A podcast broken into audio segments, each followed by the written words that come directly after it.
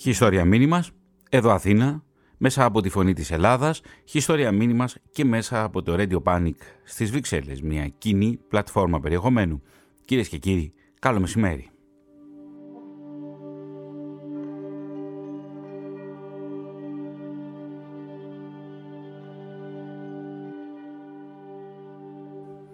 Ο Τζόναθαν Πάρκερ από τις Βρυξέλλες και εγώ, ο Θωμάς Ίδερης, από την Αθήνα ετοιμάζουμε ραδιοφωνικά ιστορικά ντοκιματέρ μέσα από τη συχνότητα της φωνής της Ελλάδας. Σήμερα, όταν η Κλάρα Χάσκιλ κάθισε στο πιάνο.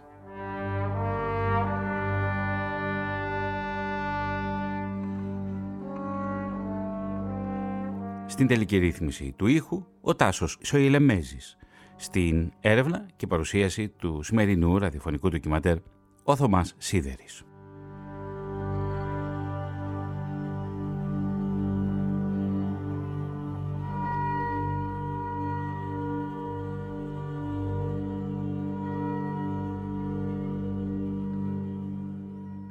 Βρυξέλλε, Δεκέμβριος. Η Αποθανούσα, την 7η Δεκεμβρίου 1960 η ηλικία 65 ετών, εις τας Βρυξέλλας, διεθνούς φήμης πιανίστρια, Κλάρα Χάσκιλ, επρόκειτο να δώσει στην Βελγική πρωτεύουσα, μαζί με τον εξίσου γνωστόν βιολονίστα, Αρθούρον Γκριμιό, με τον οποίο είχε πλιστάκι εμφανιστεί κατά τα τελευταία έτη, ένα ρεσιτάλ με σονάτες, διαβιολί και πιάνο.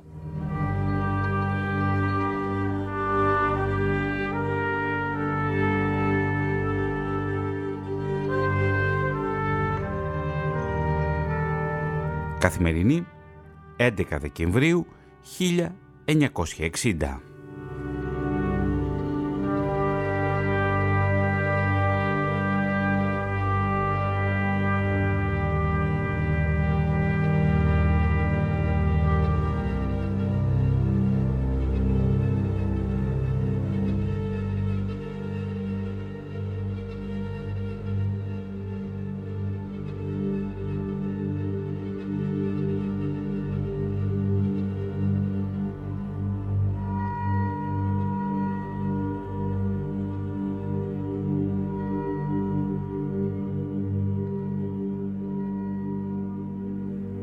Και διαβάζουμε στο ίδιο φύλλο της εφημερίδας Καθημερινή. Η Κλάρα Χάσκιλ εγεννήθη στο Βουκουρέστι την 7η Ιανουαρίου 1895, αλλά σπούδασε παιδί ακόμη καταρχάς μεν εις την Βιέννη, βραδύτερον δε στο Οδείον Παρισίων, όπου εκέρδισε το πρώτο βραβείο εις ηλικία 14 χρόνων. Επί τη διάστημα έμεινε στην Νότια Γαλλία. Κατά τον πόλεμο, επειδή το Εβραία έβρε καταφύγιον στην Ελβετία. Ευθύς μετά τον πόλεμο απέκτησε την βελγική νηπικότητα. Η Κλάρα Χάσκιλ διέσχισε πεζή 30 μίλια έως την Ελβετική Μεθόριον, παρά το γεγονός ότι ο λίγων καιρών προηγουμένως είχε υποστεί μια σοβαροτά την εγχείρηση εις τον εγκέφαλον. Αλλά ερμήνευε τους κλασικούς και ιδιαίτερα τον Μότσαρτ, τον Μπετόβεν και μερικούς εκ των πλέον εσωτερικών ρομαντικών όπως ο Σοπέν και ο Σούμαν, με εξαιρετική λεπτότητα και διάβγεια, καθώς και μία βαθυτά την μουσική διέστηση, η οποία υυξάνεται όλο εν περισσότερον με την πάροδο των χρόνων και την έλευση της οριμότητας. Καθημερινή 11 Δεκεμβρίου 1960. Εκείνο το Δεκέμβρη η Κλάρα Χάσκιλ θα αφήσει στις Βρυξέλλες την τελευταία της πνοή και πίσω σε όλους εμάς μια μεγάλη παρακαταθήκη.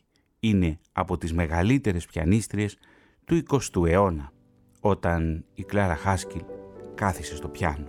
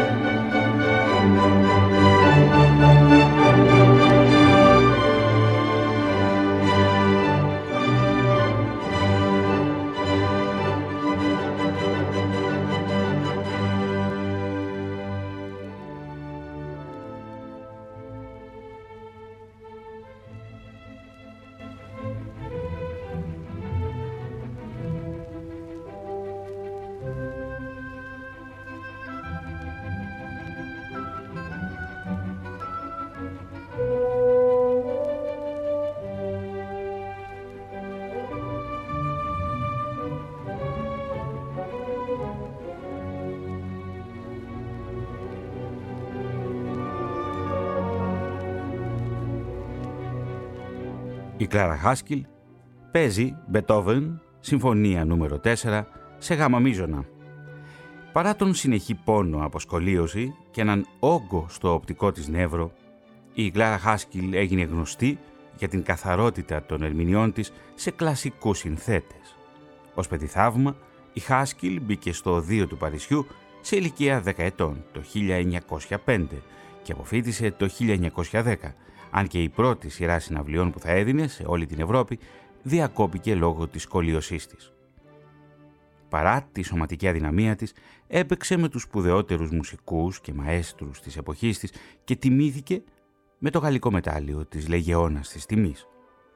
Αν και ήταν κυρίως γνωστή για το παίξιμό της στο πιάνο, σπούδασε επίσης βιόλι και κατά καιρούς αντάλλαζε όργανα με σπουδαίους βιολιστές για ντουέτα. Από τους πιο διάσημους διαγωνισμούς πιάνου του 20ου αιώνα είναι αυτός που είναι αφιερωμένος στο όνομά της, σε εκείνη, στο παίξιμό της, στην ερμηνεία της, στην ιδιοφυΐα της. Είναι ο διαγωνισμός μουσικής Κλάρα Χάσκελ. Ο διαγωνισμός καθιερώθηκε το 1965, πέντε χρόνια μετά το θάνατό της.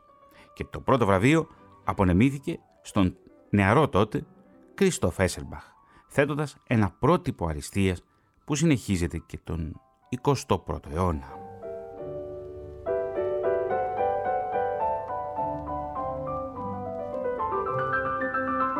Το ρεπερτόριό της, που περιελάμβανε σε μεγάλο βαθμό έργα της λεγόμενης ρομαντικής εποχής, διέψευσε τη σωματική της αδυναμία. Υπέφερε από πνευμονία ως μικρό παιδί και αναγκάστηκε να περάσει τέσσερα χρόνια από την εφηβεία της στο γύψο εξαιτίας της κολλίωσης από την οποία υπέφερε και γεννητής. Όμως, εκείνο που θα επηρεάσει τη ζωή της για τα μετέπειτα χρόνια είναι μέσα στον πόλεμο. Θα συμβεί το 1941. Θα αφαιρεθεί ένας όγκος από το οπτικό νεύρο της. Αυτό θα έχει ως απότοκο έντονους πονοκεφάλους από τους οποίους θα υποφέρει η Κλάρα Χάσκιλ στην υπόλοιπη ζωή της, αλλά και από αδιάκοπους πόνους στην πλάτη.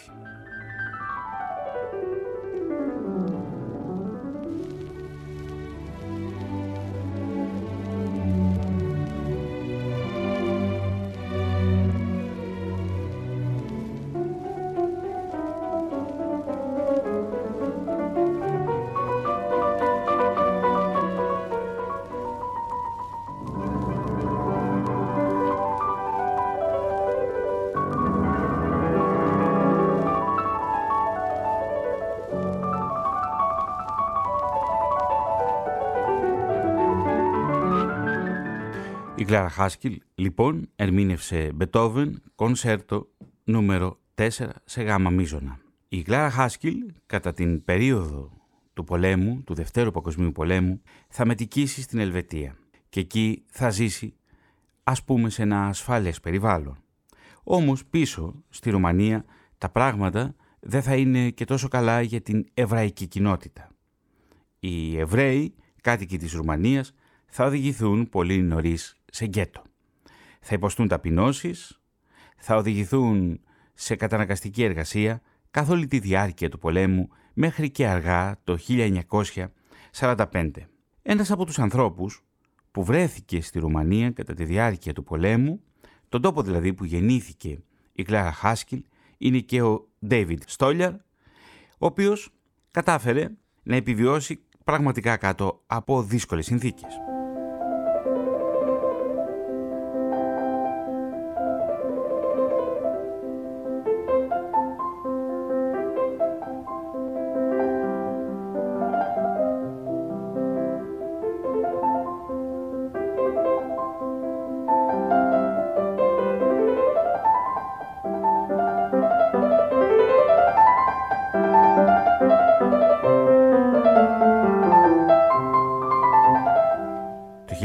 1936 ο Ντέιβιτ μετακόμισε στο Βουκουρέστι προκειμένου να ζήσει με τον πατέρα του.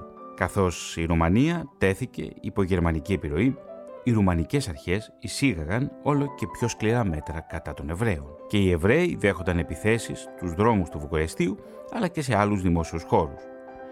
Ο πατέρας του Ντέιβιτ αποφάσισε ότι ο γιος του έπρεπε να φύγει από τη χώρα και τελικώς κανόνισε το πέρασμά του στην Παλαιστίνη. Το Δεκέμβριο του 1941, Όταν ο άξονας πια αρχίζει και προχωρεί στα Βαλκάνια, ο Ντέιβιτ έφτασε στο λιμάνι της Κωνσταντζα, ένα μεγάλο λιμάνι της Μαύρης Θάλασσας. Εκεί επιβιβάστηκε στο πλοίο Στρούμα, ένα παλιό φορτηγό πλοίο. Το σκάφος όμως είχε πρόβλημα με τον κινητήρα και κατάφερε να φτάσει με πολύ μεγάλη δυσκολία μόνο μέχρι την Κωνσταντινούπολη. Οι τουρκικές αρχές δεν επέτρεψαν στους επιβάτες να αποβιβαστούν, ενώ γίνονταν διαπραγματεύσεις για την επόμενη φάση του ταξιδιού τους. Τελικώς αρνήθηκαν τη διέλευση των επιβατών και ρημούλκησαν το πλοίο πίσω στη Μαύρη Θάλασσα, κρίνοντάς το ως μη αξιόπλο. Μέσα σε λίγες ώρες, όμως, ένα σοβιετικό υποβρύχιο που περιπολούσε για πλοία του άξονα, τορπίλησε κατά λάθος το Στρούμα. Από τους 769 Εβραίους επιβάτες, ο Ντέιβιτ ήταν ο μοναδικός επιζών. Και στο απόσπασμα που θα ακούσουμε τώρα, ο Ντέιβιτ Στόλιαρ περιγράφει τα προβλήματα στη μηχανή του σκάφους καθώς έφευγαν από το λιμάνι της Κωνσταντζα. We left Constanza at night. We were pulled out of the port by a tug, a Romanian tug. Φύγαμε από την Κωνσταντζα το βράδυ. Μας τράβηξε από το λιμάνι ένα ρημουλκό, ένα ρουμανικό ρημουλκό και μόλις μας έβγαλαν στη θάλασσα αποσυνδέθηκαν και έφυγαν. Στη συνέχεια προσπαθήσαμε να βάλουμε μπροστά τους κινητήρες. Δυσκολευτήκαμε πάρα πολύ ώστε να κάνουμε τη μηχανή να λειτουργήσει. Πήρε για λίγο μπροστά και μετά σταμάτησε ξανά. Τέλος πάντων νομίζω ότι μας πήρε πρακτικά όλη τη νύχτα και η μηχανή δεν έλεγε να λειτουργήσει. Τότε, από όσο μπορούσα να καταλάβω, είναι ότι είχαμε αρχίσει να στέλνουμε SOS γιατί το πλοίο έπλεε στη θάλασσα, αλλά δεν κινούνταν προς κάποια ορισμένη κατεύθυνση.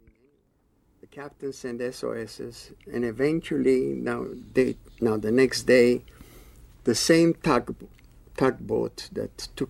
same tug, tugboat that took us, pulled us out came back. It came back. Επέστρεψε και τους ζητήσαμε αν μπορούσαν να επισκευάσουν τη μηχανή ώστε να πάρει μπροστά και να αρχίσει να δουλεύει κανονικά. They tried and tried, but they told us that it will cost us money. Προσπάθησαν, ναι, και προσπάθησαν να το επισκευάσουν, αλλά μας είπαν ότι θα κοστίσει χρήματα. The custom took away everything we had. Εξηγήσαμε λοιπόν ότι δεν έχουμε καθόλου χρήματα γιατί το τελωνίο αφαίρεσε ότι είχαμε. Τότε λοιπόν μας ζήτησαν να δώσουμε όλοι όσοι έχουμε βέρα, την οποία ως εκθαύματος μας επέτρεψαν να κρατήσουμε.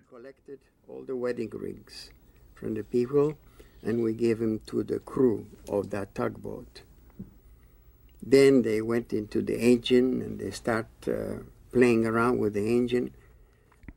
Εγώ δεν φορούσα βέρα, αλλά σε κάθε περίπτωση πολλοί άνθρωποι φορούσαν. Μαζέψαμε λοιπόν όλες τις βέρες από τον κόσμο και τις δώσαμε στο πλήρωμα εκείνου του ρημουλκού. Μετά μπήκαν στη μηχανή και άρχισαν να τη φτιάχνουν.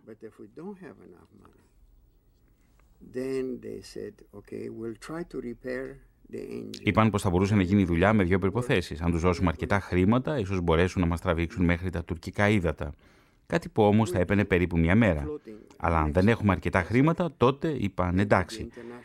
Θα προσπαθήσουμε να επισκευάσουμε τον κινητήρα και αν ο κινητήρας λειτουργεί, θα είμαστε μαζί σας, πλέοντας δίπλα στο σκάφος, στα διεθνή ύδατα κοντά στην Τουρκία.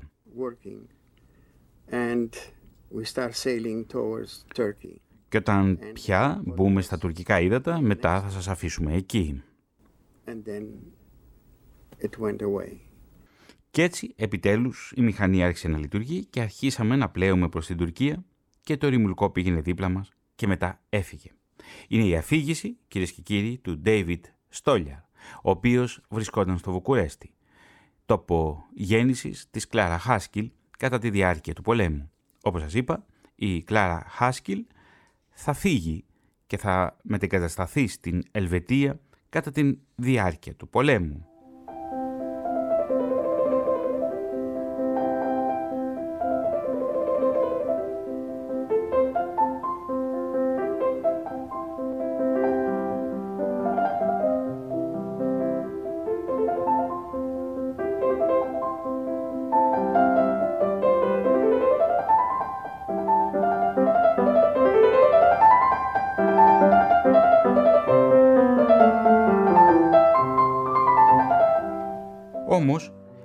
Την ιστορία του David Στόλια, μια άλλη εξίσου ενδιαφέρουσα ιστορία από την εβραϊκή κοινότητα της Ρουμανίας φέρει και ο τελευταίος επιζήσαντας της εβραϊκής κοινότητας εκεί, ο Ιάνκου Τούκαρμαν.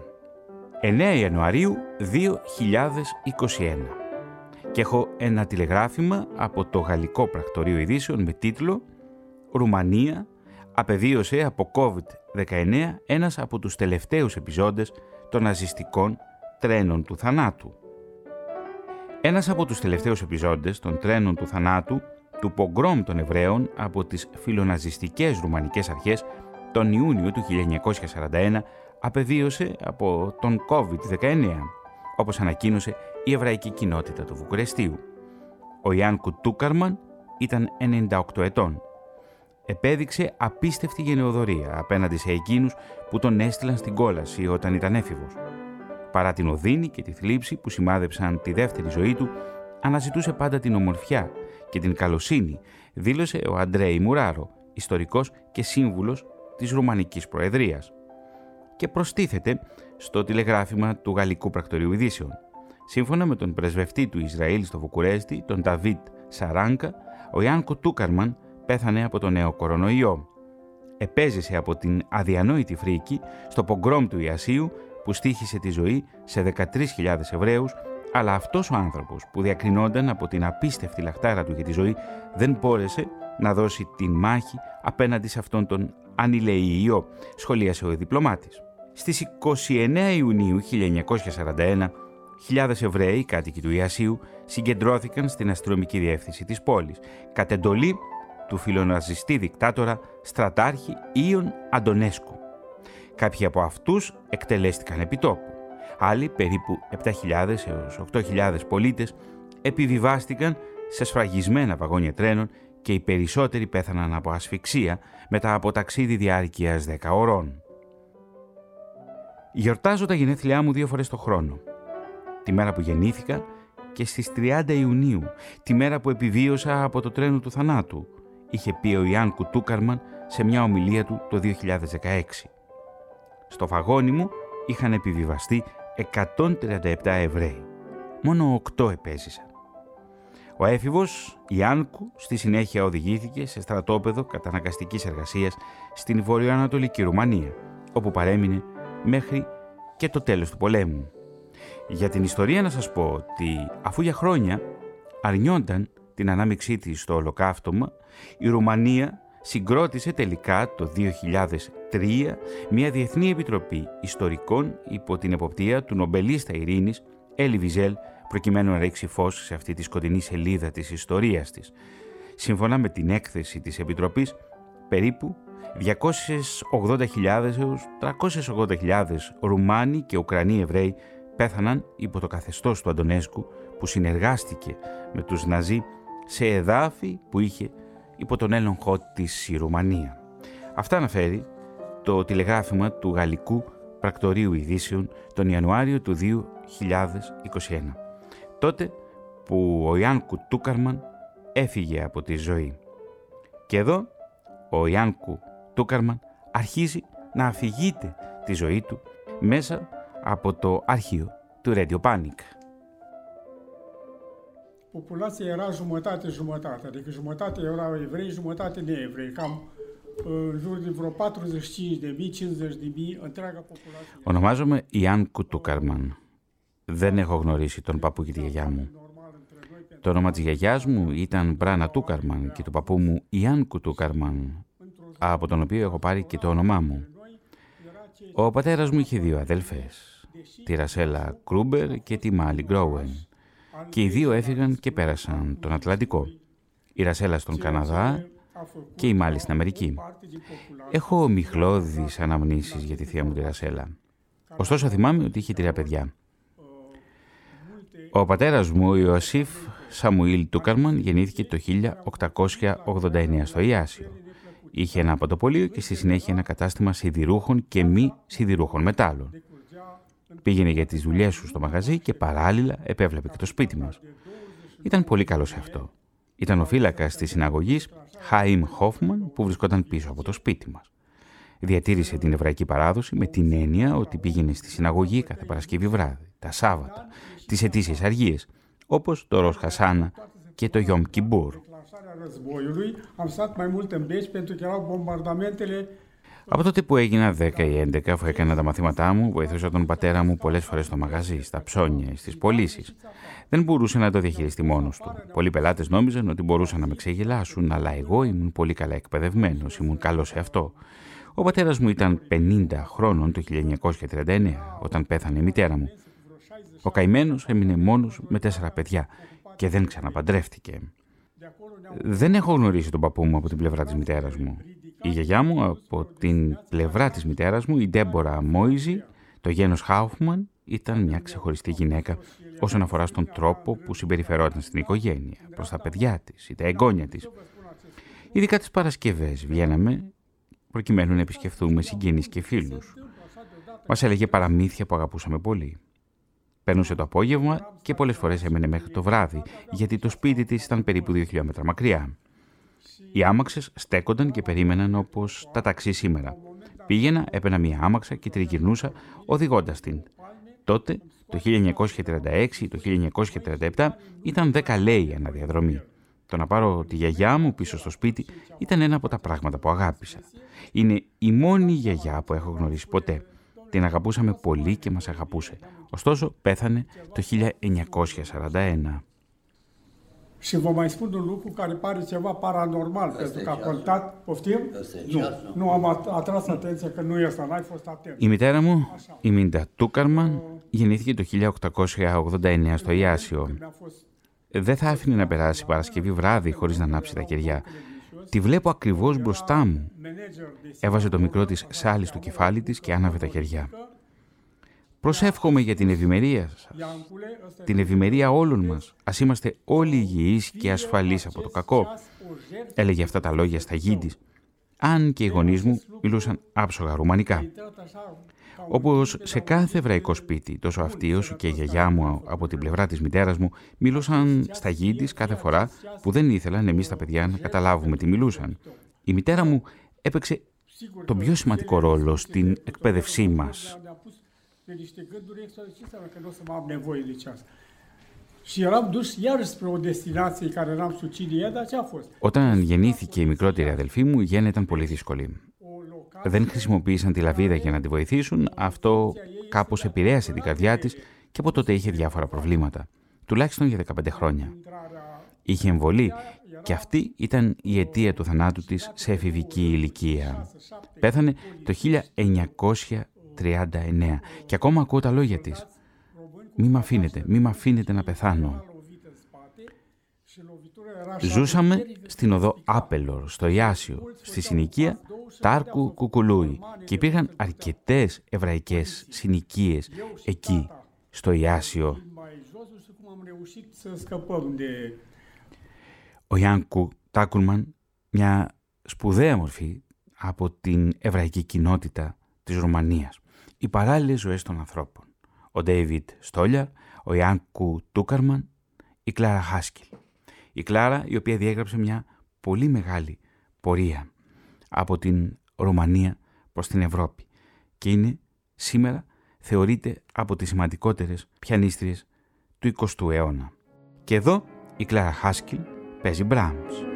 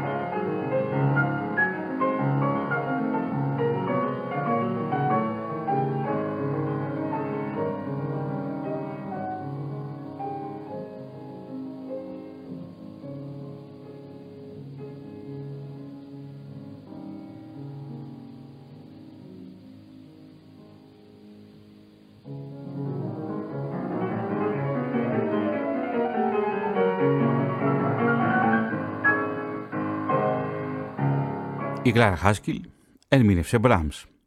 Η Βαλκανική Χερσόνησος, κυρίες και κύριοι, υπήρξε μια περιοχή όπου τόσο κατά τη διάρκεια του Πρώτου Παγκοσμίου Πολέμου όσο και αργότερα στο Δεύτερο Παγκόσμιο Πόλεμο σημειώθηκαν πολλές μετακινήσεις πληθυσμών, τις περισσότερες φορές βίαιες. Οι άνθρωποι ξεριζώθηκαν λόγω του πολέμου, μετακινήθηκαν ένας ρευστός χώρος όπου οι άνθρωποι προσπαθούσαν να διατηρήσουν την ταυτότητά τους. Ο Ντέιβιτ Στόλιαρ προσπαθεί να φύγει τα χρόνια του πολέμου από την Ρουμανία προκειμένου να πάει στην Παλαιστίνη. Δεν θα τα καταφέρει όμως, αλλά σίγουρα θα, είναι, θα έχει την τύχη με το μέρος του. Θα θεωρηθεί πολύ τυχερός αφού είναι ο μοναδικός επιζών από το τορπιλισμένο πλοίο Στρούμα. Και εδώ, στη μαρτυρία του, στη σύντομη μαρτυρία του μας περιγράφει πώς ακριβώς καταφέρνει να κρατηθεί πάνω σε ένα κομμάτι συντριμιών από το κατάστρωμα του τορπιλισμένου πλοίου. Είδα ένα κομμάτι από το κατάστρωμα που είχε ράβδους και ήταν ενιαίο. Δεν μπορούσες να διακρίνεις τι ήταν, αλλά υπήρχαν άνθρωποι που κρατιούνταν από αυτό και όταν το αποχωρίζονταν πέθαιναν ή πάγωναν. Τέλος πάντων υπήρχε ένα κομμάτι από το κατάστρωμα. Αυτό που απέμεινε πέντε ή έξι μέτρα, μπορεί και κοντύτερο. Από ξύλο; Από ξύλο, ναι, ναι. Το κομμάτι από το κατάστρωμα ήταν αρκετά χοντρό και κρατούσα κι εγώ μία από αυτές τις μπάρες. Ήσασταν στο νερό, ναι, ναι, στο νερό. Έτσι απλώς, αναποδογυρίζοντας, ήμουν τώρα στην κορυφή του καταστρώματος και καθώς οι άνθρωποι πνίγονταν, φυσικά το κατάστρωμα γινόταν πιο ελαφρύ. Και πήγαινε προς την επιφάνεια. Έτσι τελικά ήμουν σε αυτό το κατάστρωμα, ας πούμε, με το ένα πόδι μέσα στο νερό και το άλλο πάνω στο ξύλο. Ήμουν όλο αυτό το διάστημα στο νερό, αλλά τουλάχιστον δεν είχα την ανάγκη να κολυμπήσω. Και εδώ ο David Στόλιαρ μας περιγράφει πώς τελικώς επέζησε από τη βήθηση του πλοίου.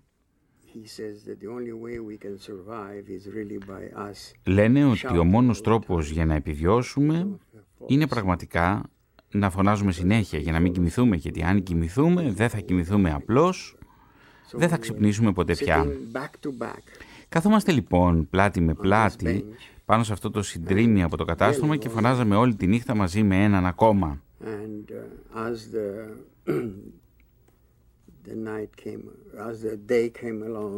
Έπεσε η νύχτα. και μετά ξημέρωσε και εμείς είχαμε ήδη εξαντληθεί να φωνάζουμε. και μετά σταματήσαμε να φωνάζουμε. Τότε ένιωσα ότι δεν είναι πια ο άνθρωπος αυτός που φωνάζαμε μαζί στην πλάτη μου. Γύρισα και εκείνος είχε πέσει από το κομμάτι αυτό του καταστρώματος και το κεφάλι του ήταν μέσα στο νερό. Uh, Σαν στην κοιλιά του. Με άλλα λόγια δεν μπορούσε να αναπνεύσει άλλο. Ήταν νεκρός, ήταν πολύ κοντά μου, αλλά απλώς ήταν ένα πτώμα. Ο Ντέιβιτ Στόλιαρ θα επιβιώσει από τον δεύτερο παγκόσμιο πόλεμο.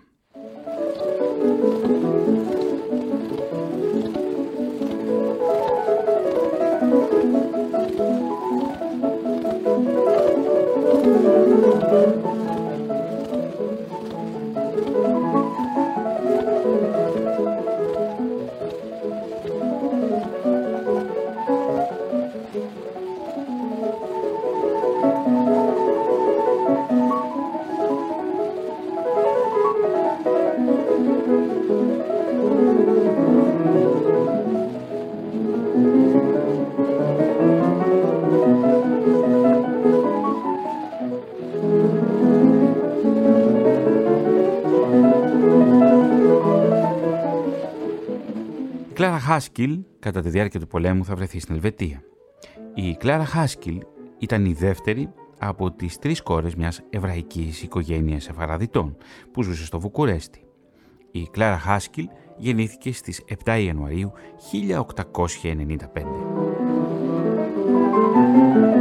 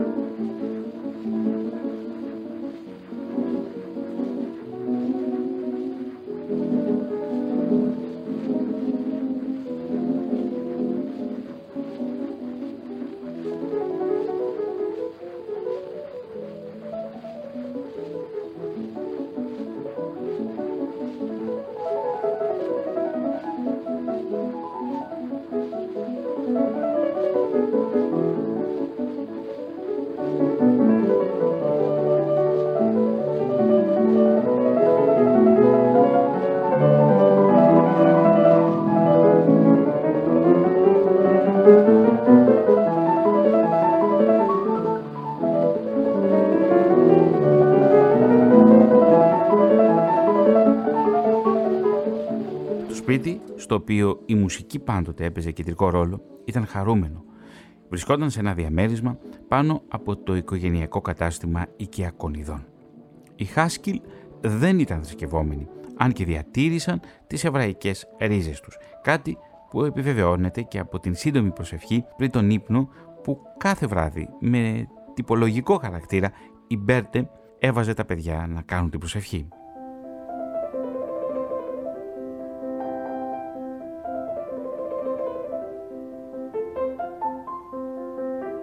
Ο θάνατος του Ισαάκ από πνευμονία το 1899 άφησε την Μπέρτε μόνη της να μεγαλώνει τις τρεις κόρες της όταν η μικρότερη, η Ζαν τότε, ήταν ενός έτους μόλις.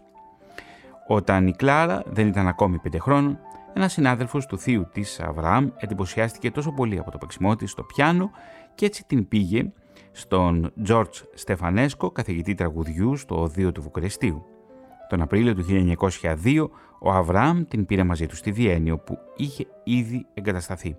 Η Κλάρα έμαθε γρήγορα τη γερμανική γλώσσα παρόλο που διατήρησε σε όλη της τη ζωή μια ιδιότυπη γερμανική προφορά. Τα επόμενα τρία χρόνια πέρασαν υπό την κυδαιμονία του διάσημου δασκάλου Ρίτσαρτ Ρόμπερτ, ο οποίος παρήχε τη βάση της τρομερής τεχνικής της. Γι' αυτό που διακρίνεται η Κλάρα Χάσκιλ είναι η τεχνική της στο πιάνο. Χωρίς παιδιά, αυτός και η σύζυγός του στην πραγματικότητα υιοθέτησαν την Κλάρα, η οποία τότε ξεκίνησε μια μεγάλη φιλία με τον George Σελ, έναν από τους νεότερους μαθητές του Ρόμπερτ. Λίγο μετά την άφηξή της στη Βιέννη, η Κλάρα συγκλονίστηκε όταν άκουσε τον Ιωακίμ να παίζει Μπράμς και έτσι άρχισε να ασχολείται με το βιολί, το οποίο όμως σταμάτησε να μελετά αφού έφυγε από τη Βιέννη και έτσι δεν αφιέρωνε αρκετό χρόνο στην εξάσκησή του. Παρόλα αυτά, ο Πίτερ Ράιμπαρ, ο Ελβετός βιολονίστας, σημειώνει ότι όταν η Κλάρα Χάσκιλ παίρνει στα χέρια της ένα βιολί σε ένα διάλειμμα σε μια πρόβα συναυλίας πολλά χρόνια αργότερα, το 1944, την περιγράφει ότι χρησιμοποιεί έναν άψογο τονισμό στο παίξιμό της. Ήταν η Κλάρα Χάσκιλ ένα κορίτσι που μεγάλωσε μέσα στη μουσική και αργότερα έγινε μια σπουδαία εκτελέστρια. Τα χρόνια όμως περνούν, η Κλάρα Χάσκιλ θα φύγει από το Βουκουρέστι και εκεί στη δεκαετία του 1930 ακούγεται ένα τραγούδι στα ραδιόφωνα της Ρουμανίας. Είναι το Ανικούσα και το ερμηνεύει ο Πιότρ Λετσέσκο.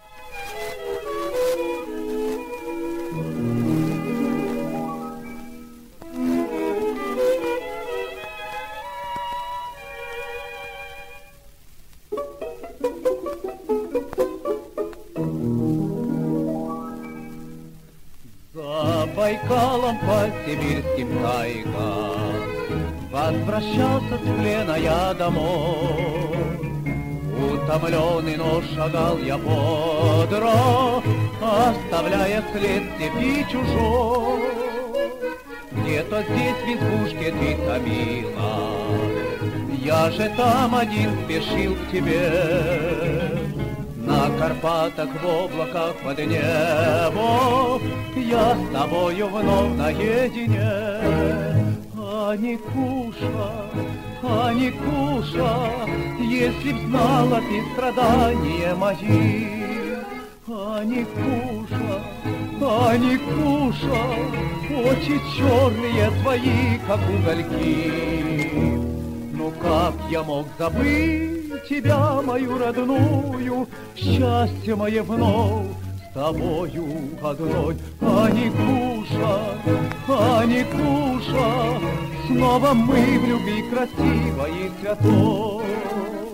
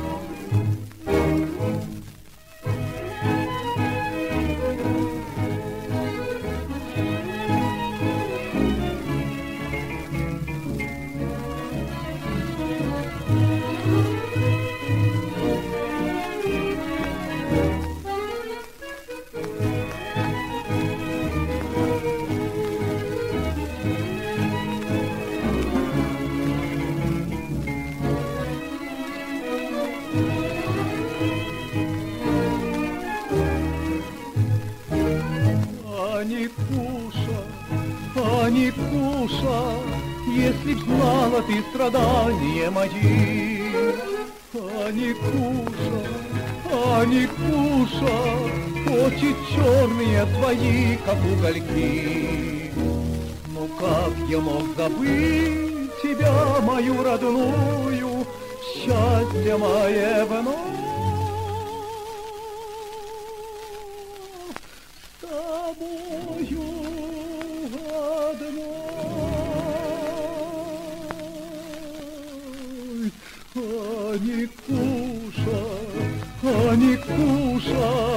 Снова мы в любви красивой святой.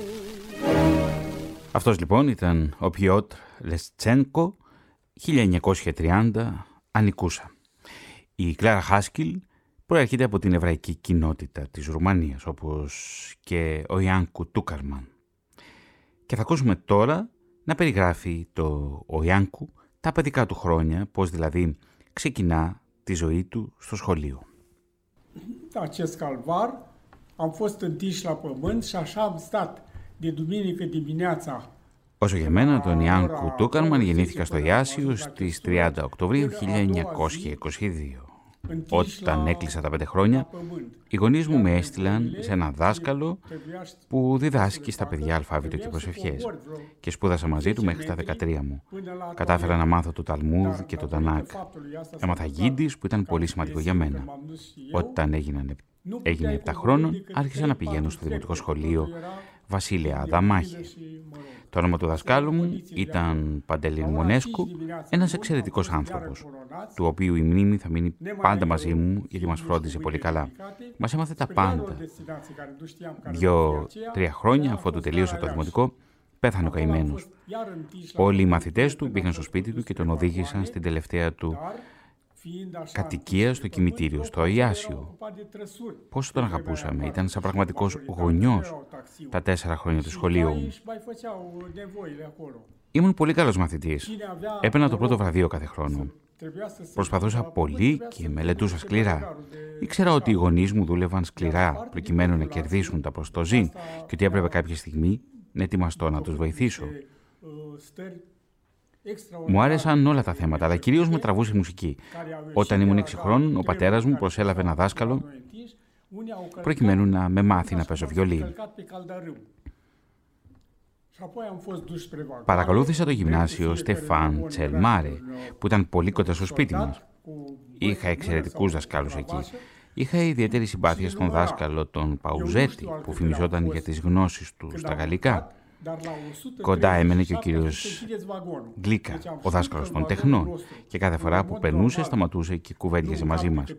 Θυμάμαι όμως και τον δάσκαλό μας, τον Τραϊάν Γεωργίου, ο οποίος μας δίδασκε τη ρουμανική γλώσσα. Μοιαζόταν πολύ για μένα. Ήμουν εργατικός. Θα έπαινα δέκα στο μάθημά μου. Όλα αυτά τα τέσσερα χρόνια που σπούδαζα ρουμανικά, είχε ο αδάσκαλος αυτός ένα έθιμο. Σημείωνε τους βαθμούς στον κατάλογο, αναφέροντας τη μέρα, το μήνα και το, και το βαθμό μου. Κάθε φορά λοιπόν στις 10 Οκτωβρίου με σήκωνε στο μάθημα ενώπιον όλης της τάξης, μου έκανε ερωτήσεις προκειμένου να με βαθμολογήσει και έλεγε θα ήθελα να έχω τη χαρά να γράψω το τρίτο δεκάρι με το όνομά σου σήμερα στις 10 Οκτωβρίου. Κράτησε επαφή με αυτό το δάσκαλο, ακόμα και αφού του τελείωσε το γυμνάσιο. Υπήρξε κατά παράδοση υποστηρικτής του κόμματος των Αγροτών μέσω των γονιών του. Μετά την 23η Αυγούστου του 1944 συνελήφθη και φυλακίστηκε για 11 χρόνια ως πολιτικός κρατούμενος. Αφού αφέθηκε ελεύθερος, κράτησα επαφή μαζί του. Συναντιόμασταν. Του είπα, νοιάζομαι για σένα ως δάσκαλο, ξέρω ποιος ήσουν και ξέρω ποιος είσαι. Δεν με ενοχλεί και ούτε φοβάμαι. Μετά από λίγο αποκαταστάθηκε και δίδαξε ρουμανικά στη σχολή. Έγραψε το έργο οι κυρίθρες των βουνών Βράντσια που έκανε πρεμιέρα στο Εθνικό Θέατρο στο Ιάσιο. Με κάλεσε και είχα μια θέση ακριβώς δίπλα, δίπλα στο συγγραφέα. Ήταν ένας ιδιαίτερος άνθρωπος με εξαιρετική μόρφωση και ειλικρίνεια. Παρακολούθησα την πέμπτη τάξη στο Λύκειο Αλεξάνδρου Τσελμπούν.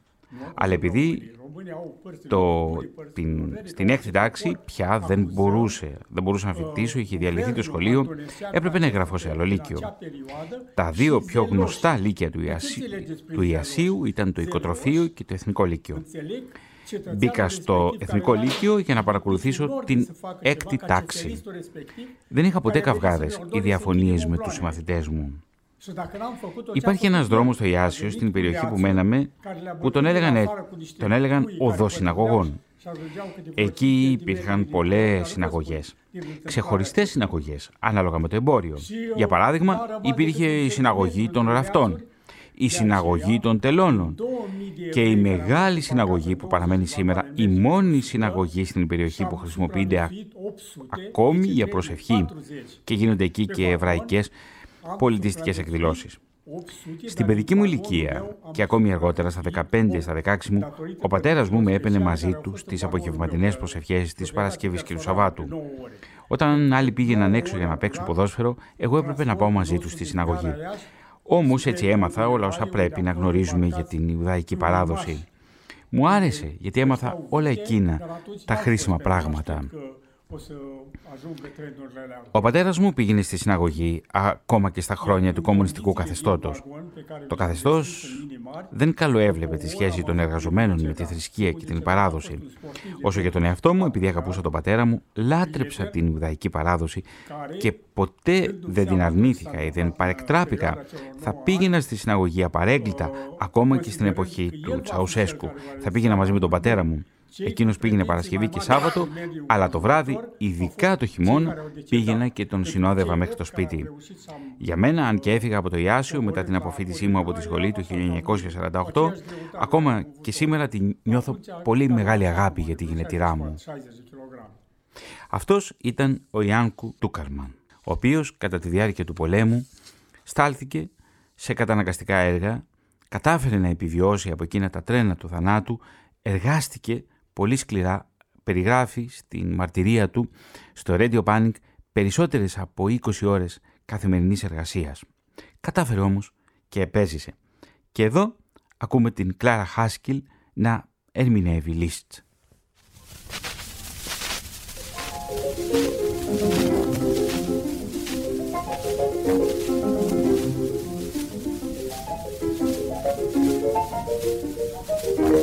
Thank. Thank you.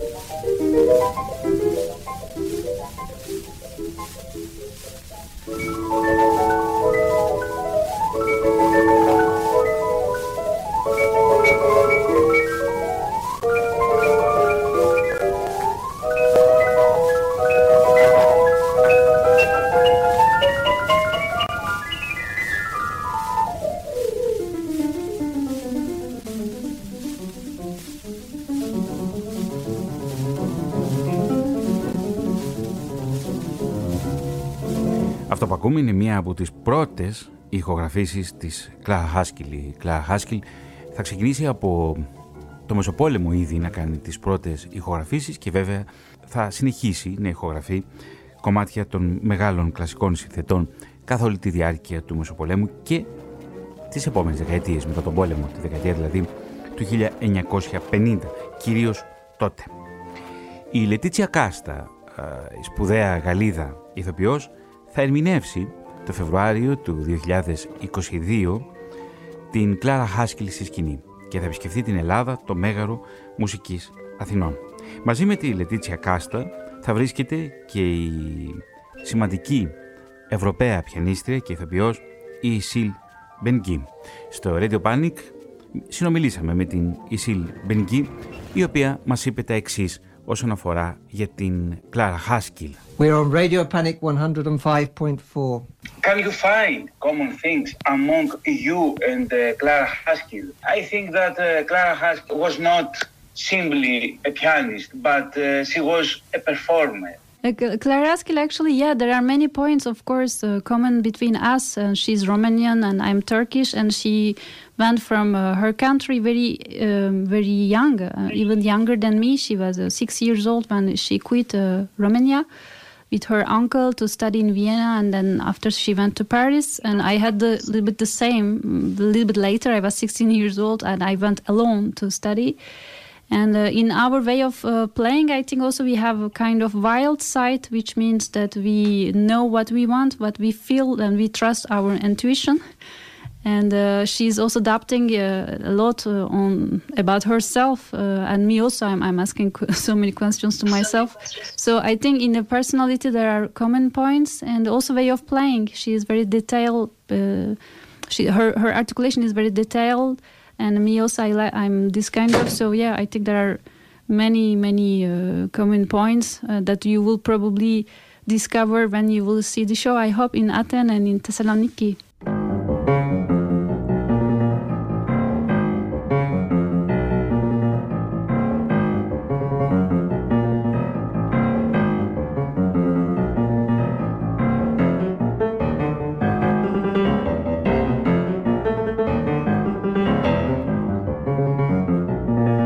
Και εδώ η Ισίλ Μπενκή παίζει πιάνο. Κυρίες και κύριοι, αυτό ήταν το ραδιοφωνικό ντοκιματέρ σε κοινή παραγωγή με το Radio Panic του Βελγίου όσον αφορά στην Κλάρα Χάσκιλ και μαζί είδαμε και την εβραϊκή κοινότητα της Ρουμανίας, οι παράλληλες ζωές των ανθρώπων κατά τη διάρκεια του Πεσοπολέμου αλλά και κατά τη διάρκεια του πολέμου, όταν η Κλάρα Χάσκιλ κάθισε στο πιάνο. Στην τελική ρύθμιση του ήχου ήταν ο Τάσος Σοηλεμέζης. Στην έρευνα, τεκμηρίωση και παρουσίαση, εδώ στην Αθήνα, ο Θωμάς Σίδερης. Ευχαριστώ θερμά το Radio Panic για τη συνεισφορά του υλικού και φυσικά τον Τζόναθαν Πάργερ και τον Φραντζέσκο Ντε Ρόουζ. Κυρίες και κύριοι, καλό μεσημέρι από την Αθήνα.